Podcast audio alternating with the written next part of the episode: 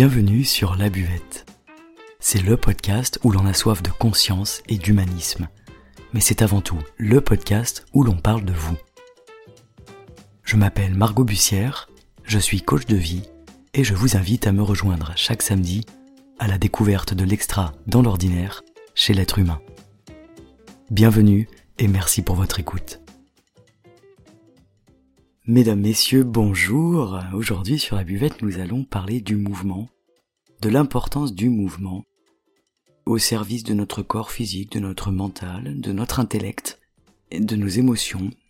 Il s'agira du mouvement intérieur comme extérieur. Je vous précise euh, en tout début de podcast que le mouvement est à différencier de l'agitation, bien évidemment. Nous allons aborder le mouvement sous trois thématiques. Mouvement et pensée, mouvement et colère, et mouvement et santé. Tout d'abord, dans la nature, tout est mouvement. Prenons l'exemple fabuleux de l'eau, qui se transforme en vapeur, qui monte au ciel, qui retombe en pluie, et ainsi de suite. Et notre chemin, à nous, notre chemin spirituel, c'est le même. Nous sommes vapeur, brume, nuages, pluie, etc. D'ailleurs, dans les dessins chinois, il y a souvent des montagnes avec de la brume. Les peintures classiques sont toujours très symboliques, la brume qui s'élève progressivement entre les difficultés que sont les différents pics de l'existence, c'est ça la sagesse qui est en train de s'élever. Le mouvement et les pensées. La pensée, elle s'oppose à l'action. On pourrait dire plus je pense et moins j'agis. Dans notre société, on différencie les intellectuels des sportifs, par exemple. Alors qu'il y aurait un équilibre à trouver entre la pensée et l'action, il faudrait penser peu et agir beaucoup agir avec son corps. Parce que la pensée, elle a tendance à immobiliser le reste. C'est une question évidemment d'équilibre qui est très importante. Si quelqu'un est très intellectuel, il faudra absolument le pousser à l'acte. Cela va lui permettre d'incarner son intelligence, car plus il fera fonctionner sa tête, et plus il sera en déséquilibre. En fait, en tant qu'individu, plus on sollicite notre tête et nos pensées, plus on doit bouger. Mais comme la pensée génère plus de problèmes et de maladies que l'action, en réalité, il faudrait toujours bouger. D'ailleurs, il y a beaucoup de gens qui sont mal dans leur peau ou dans leur tête, et ce qui va les aider, ce sera la mise en mouvement. Le dépressif, par exemple, il s'arrête. La dépression, c'est un état d'immobilité. Il reste chez lui, il ne fait rien, alors qu'il faudrait faire l'inverse. Par exemple, il faudrait tous les matins qu'il se réveille à 8 heures, qu'il se lève, qu'il passe à l'acte et au bout de dix jours seulement le niveau de dépression est déjà divisé par deux. C'est énorme. Il peut se créer un programme, aller marcher, organiser sa journée avec des actes. Au début évidemment, il faut imposer ces actes-là. Mais très vite il y aura une amélioration qui se produira. La vraie difficulté, à travers le mouvement et l'immobilité, c'est le démarrage. C'est de faire le premier pas. Mais une fois que cela accroche, alors il y a automatiquement une amélioration le lien entre la pensée et l'action est vraiment fondamental. La pensée, on le sait avec la méditation par exemple, elle émerge et elle s'agite dès lors que l'on n'est plus dans l'instant présent. Et à travers le mouvement, à travers notre corps physique, on s'incarne inévitablement dans l'instant présent, c'est donc un excellent remède contre la gamberge. La nuit par exemple, s'il n'y a pas de pensée, il n'y a pas de rêve. Si vous rêvez beaucoup et que vous vous rappelez de vos rêves, comme moi, c'est que vous avez une activité cérébrale la nuit qui est très élevée. On appelle ça un sommeil agité. En dormant, on peut voir parfois les yeux de la personne bouger, et ça c'est de l'agitation mentale. Pour calmer l'esprit, on peut utiliser les yeux. Fixer quelque chose avec nos yeux permet de calmer notre esprit. C'est d'ailleurs utilisé dans l'hypnose, dans l'EMDR, dans l'autosuggestion, et c'est très sous-estimé chez nous. C'est peu enseigné et pourtant c'est essentiel. La manière d'utiliser nos yeux est essentielle le regard est la première chose qui indique l'activité mentale. Selon comment on bouge notre regard, si on regarde en haut, c'est que l'on pense à un problème. Si on regarde sur les côtés, c'est qu'il y a une agitation interne. Un remède simple, efficace et très agréable, c'est de regarder un paysage, de regarder l'horizon, de fixer l'horizon. Ça calme inévitablement l'esprit. Ça dilue nos pensées, ça les estompe et ça les calme. Chez les animaux, comme rien n'est dû au hasard, le chat qui dort toute la journée, en fait il ne dort pas toujours. Il dort beaucoup moins que ce que l'on croit.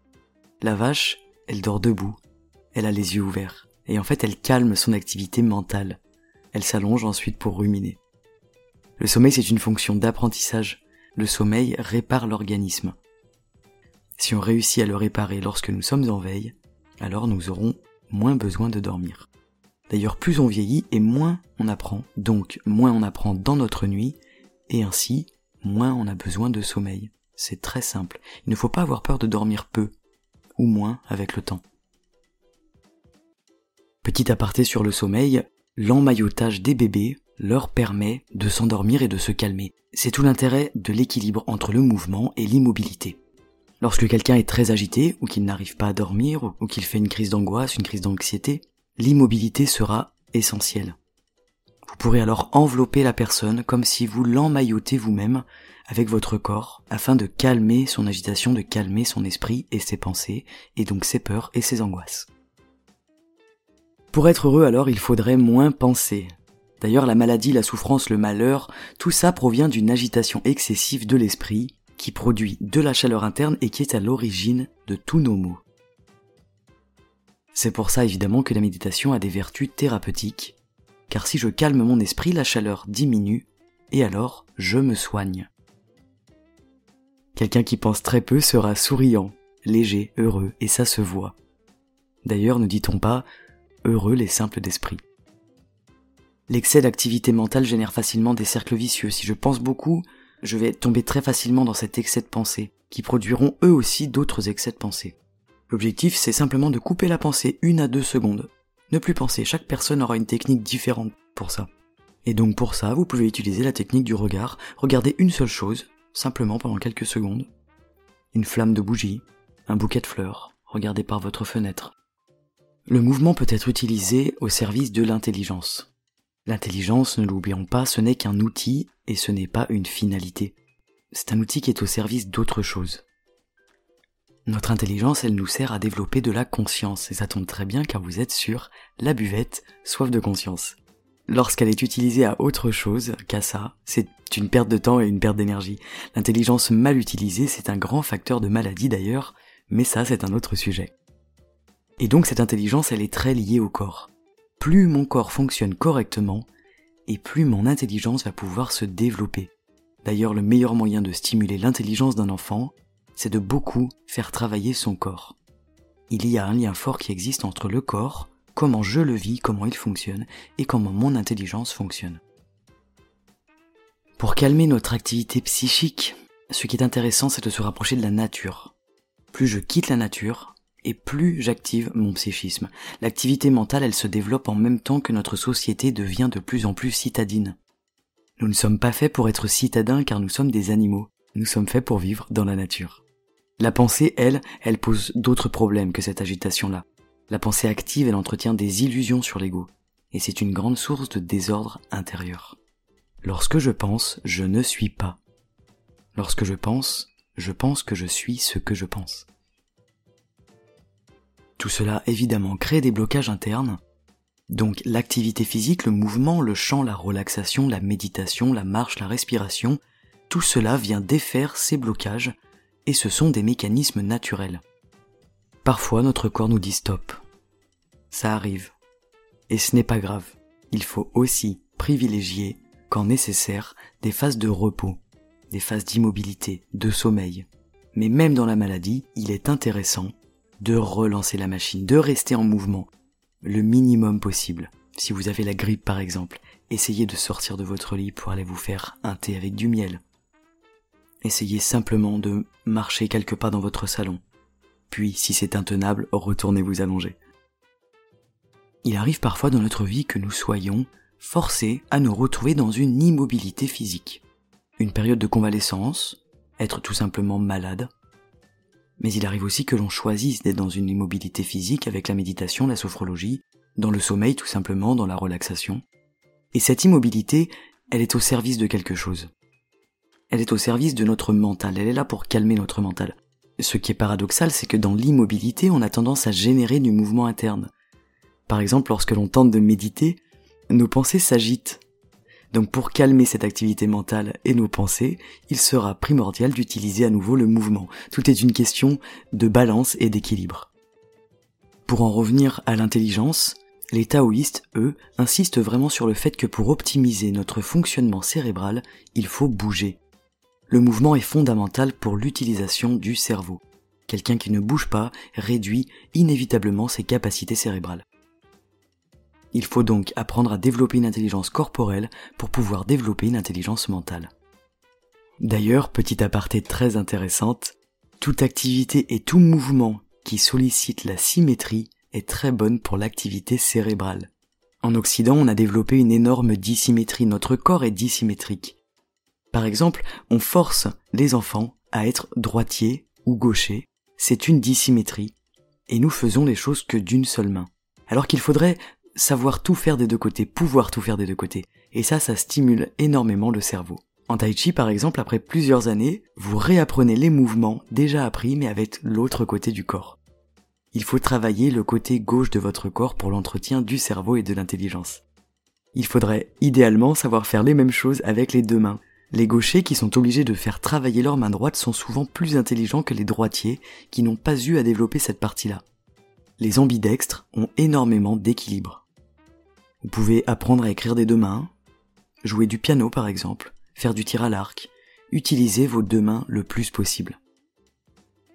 D'ailleurs, le mouvement aide à l'apprentissage. Un enfant qui marche dans le jardin ou qui fait le tour de la table pour apprendre sa poésie, ce n'est pas un hasard. C'est primordial, laissez-le faire. Le mouvement est évidemment au service de notre esprit, et lorsque l'on exécute toujours le même geste, dans une notion de discipline, on se rend compte que notre esprit change. Lorsque l'on veut changer notre esprit, nous devons passer par le mouvement, par un geste que l'on répète.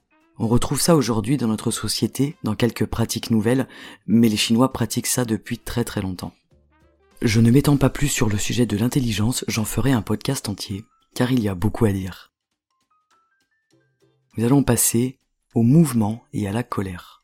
La colère, c'est un sentiment qui bien souvent nous pourrit la vie. Elle peut être absolument légitime, dans une situation de danger immédiat, et elle peut être positive. Par contre, elle devient problématique lorsqu'elle est installée dans un mode de vie. Un proverbe chinois nous dit, deux points ouvrez les guillemets, un moment de colère contenue, c'est 100 jours d'ennui et de regrets évités. Fermez les guillemets. Pour calmer la colère, la première chose à faire c'est de travailler sur le mouvement. La colère c'est une énergie qui monte en nous, il va donc falloir la faire redescendre. Tout simplement on va descendre notre corps, on va se mettre sur l'arrière, s'asseoir, s'adosser contre un mur. Ça diminue le risque d'être agressif et explosif. Il faudra s'adosser contre un mur froid, en béton, en pierre ou en métal. Plus la matière sera froide et plus cela calmera la colère. On peut masser le dos de quelqu'un qui est en colère. On peut également lui masser les pieds. Tout ça pour faire descendre son énergie le plus bas possible dans son corps. Vous l'aurez compris, le froid est très efficace car la colère est une montée de chaleur, donc l'eau froide agit très rapidement. Si vous ne contrôlez plus votre colère, prenez une douche froide. En réalité, si je change mon mouvement, mon mouvement intérieur, à travers un mouvement extérieur, je change mon émotion. Et ça, c'est vraiment la base du traitement émotionnel quand on ressent déjà l'émotion en nous.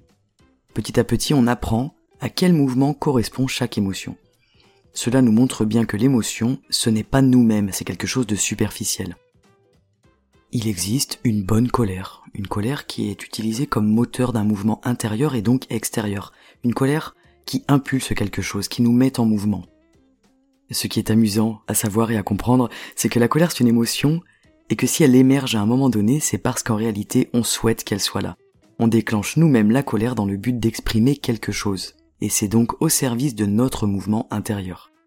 Ce n'est pas la colère qui déclenche le mouvement, c'est un désir initial de mouvement qui utilise le biais de la colère afin de faire levier et de servir de moteur.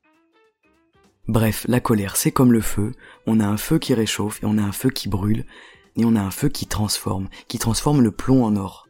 La colère peut donc être un moteur de transformation très puissant, elle nous donne une direction où aller. Le but n'est pas de mater la colère et de la mettre dans un coin, mais bien de la comprendre, comprendre d'où elle vient, pourquoi elle est là, surtout savoir comment physiquement on peut réduire l'impact extérieurement. Donc s'asseoir, s'allonger ou se mettre au frais. Voilà pour la colère, il y aura prochainement un épisode consacré à cette émotion fascinante. Parlons maintenant du mouvement et de la santé physique et mentale.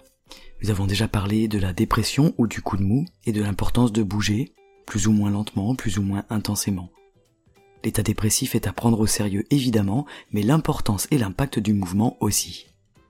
En fait, lorsque l'on est malade, notre démarche personnelle est la seule chose qui compte et qui fonctionne. Nous devons suivre et être dans notre mouvement à nous. Un bon thérapeute n'essayera pas d'intervenir, mais il vous aidera tout simplement à vous mettre en mouvement. Quand quelque chose nous pose problème dans notre vie, il faut que ce soit propice à nous mettre en mouvement il faut se demander toujours ce que l'on doit changer. Lorsque l'on tombe malade, par exemple, souvent nous ne sommes pas prêts à bouger. Et pourtant, pour guérir, il est impératif qu'il y ait du mouvement. C'est indispensable. Le mouvement, cela peut être très simple. Du yoga, de la marche lente, faire du ménage chez soi, aller se promener. L'important, c'est la mise en action. D'ailleurs, il existe une technique assez rigolote au service des crises d'angoisse ou de spasmophilie, c'est la technique des jumping jacks. En fait, on force le corps à se focaliser sur la respiration qui devient alors la priorité et l'angoisse disparaît d'elle-même. C'est extrêmement efficace et pourtant très peu connu. Le but, c'est de sauter sur place, faire de la corde à sauter, aller courir. En fait, le but, c'est de bouger, d'utiliser le corps, pour qu'il sorte de la tête, pour qu'il lâche l'esprit, la pensée, le mal-être, l'angoisse ou la peur. Ce qui est génial, c'est que nous n'avons même pas besoin d'énergie pour nous mettre en mouvement puisque c'est en se mettant en mouvement que nous générons de l'énergie. C'est comme la batterie d'une voiture. Si nous passons notre temps à dormir, nous serons épuisés. À l'inverse, si nous nous réveillons tôt et commençons notre journée activement par du mouvement et en conscience, notre journée sera très différente. D'ailleurs, mettre de la conscience dans chacun de nos mouvements est inévitable lorsque l'on marche, lorsque l'on est sous la douche, lorsque l'on fait la vaisselle, le ménage, du sport, une balade, etc. N'oublions pas que notre corps fonctionne et survit grâce au mouvement. Rester immobile, ce n'est pas dans notre nature profonde. Ne l'oublions pas, nous sommes des animaux et nous nous épanouissons tous sans exception dans le mouvement. Croire le contraire serait très mal se connaître. Rester dans son canapé, ça n'apporte rien à l'être que l'on est. Plus on accorde et plus on offre du mouvement de qualité et en conscience à notre corps, et plus il en redemandera. Qui dit mouvement implique forcément la question de l'équilibre et du déséquilibre. Dans de nombreuses cultures, dont le taoïsme, la notion d'équilibre est essentielle. Mais cet équilibre, il est dynamique et il n'est pas statique comme chez nous en Occident. Chez nous, le bonheur, c'est quand on ne fait rien, qu'on est chez nous. C'est l'équilibre immobile, être en vacances, ne plus rien faire. C'est l'oisiveté qui est véhiculée dans notre société. Dans la culture orientale, l'équilibre, c'est le mouvement, le mouvement agréable, fluide, d'une certaine qualité et en conscience c'est l'idée de suivre le courant et de ne pas résister. Du point de vue de la santé, les taoïstes nous disent d'ailleurs que l'on meurt par les jambes. C'est très intéressant, ça implique l'idée qu'il est impératif de bouger, de marcher. L'intérêt de la marche, c'est qu'elle n'abîme pas nos genoux. On n'a pas besoin de pousser son corps à l'extrême, ce n'est d'ailleurs pas très bon. Le mouvement doux est largement suffisant. Le qigong, le tai chi, la marche, la danse, ça suffit. Chez nous, on privilégie le haut du corps de notre société, là où il y a les organes des sens, mais les Chinois, eux, travaillent les jambes. Ce sont d'ailleurs nos jambes qui nous permettent la mise en mouvement. En fait, avec ce travail physique, il y a des clés essentielles à savoir et à comprendre. La première, c'est que être dans ses jambes, ce n'est pas par hasard. Notre esprit, il est en haut. Si on est présent à nos jambes, cela modifie notre psychisme. Alors plus je suis dans mes jambes, et plus mon esprit se calme. Vraiment j'insiste car pour les taoïstes, le travail des jambes c'est très important, c'est la base de la santé. Ils nous disent d'ailleurs que l'on tombe malade en rapport avec nos jambes, entre autres évidemment. Il faudra aussi détendre le bassin, qui fait le lien entre les jambes et le reste du corps, et il assure l'équilibre. Il ajuste le placement des jambes, l'axe de la colonne vertébrale également. Dès que vous sentez une stagnation interne ou externe, il sera très important de créer du mouvement. C'est une logique de stabilité et non pas d'instabilité. Vous l'aurez compris, le mouvement est au service de notre santé physique et mentale. Il est essentiel au quotidien afin de vivre bien. Voilà, c'est tout et c'est déjà beaucoup pour cet épisode sur le mouvement. Il y a beaucoup de thèmes abordés qui mériteraient d'être creusés. Si cela vous intéresse, j'en ferai des podcasts entiers avec grand plaisir. En tout cas, n'oubliez pas que si vous attendez d'être prêt, vous ne ferez rien. La mise en mouvement ne passe pas par le mental, elle passe par l'acte physique, presque sans réfléchir. Le mouvement, c'est de l'énergie, et l'énergie, elle circule dans notre corps. Alors remerciez votre corps, remerciez vos muscles, votre chair, tous les tissus et tous les os, et n'hésitez plus à vous mettre en mouvement. Je vous remercie d'avoir écouté ce podcast. J'espère que cet épisode vous aura plu. N'hésitez pas à me suivre sur les réseaux sociaux sous le nom Margot Bussière sur Instagram et Facebook. En attendant le prochain épisode, je vous souhaite une excellente journée et à très bientôt.